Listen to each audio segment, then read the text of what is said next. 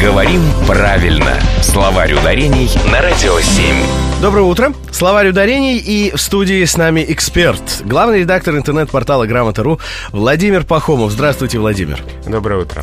Сейчас я буду откровенно валять дурака. К примеру, есть слово, с которым еще одно слово, очередное, с которым я не могу разобраться, никак не могу запомнить. Вот языковые, языковые, языковые или языковые вообще проблемы у нас с вами? А, вот это как раз тот самый случай, когда э, ударение и значение связаны друг с другом. Когда от значения слова зависит место ударения. Есть два слова – языковый и языковой. Языковый – это прилагательный от язык в значении орган полости рта а также такой орган животных, как кушание. Вот, например, языковая колбаса есть. Угу. А она делается из языка, из языка в этом значении, и она языковая. Ударение на «о».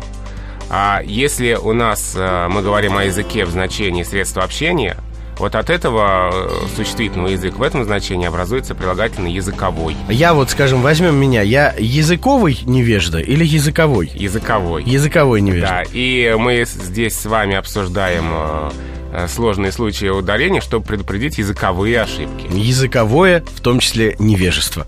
Ну что ж, будем знать, кто мы и как ими не быть. Это был словарь ударений с главным редактором интернет-портала Грамота.ру Владимиром Пахомовым. Слушайте нас с понедельника по четверг в 10.50. Говорим правильно. Словарь ударений на Радио 7.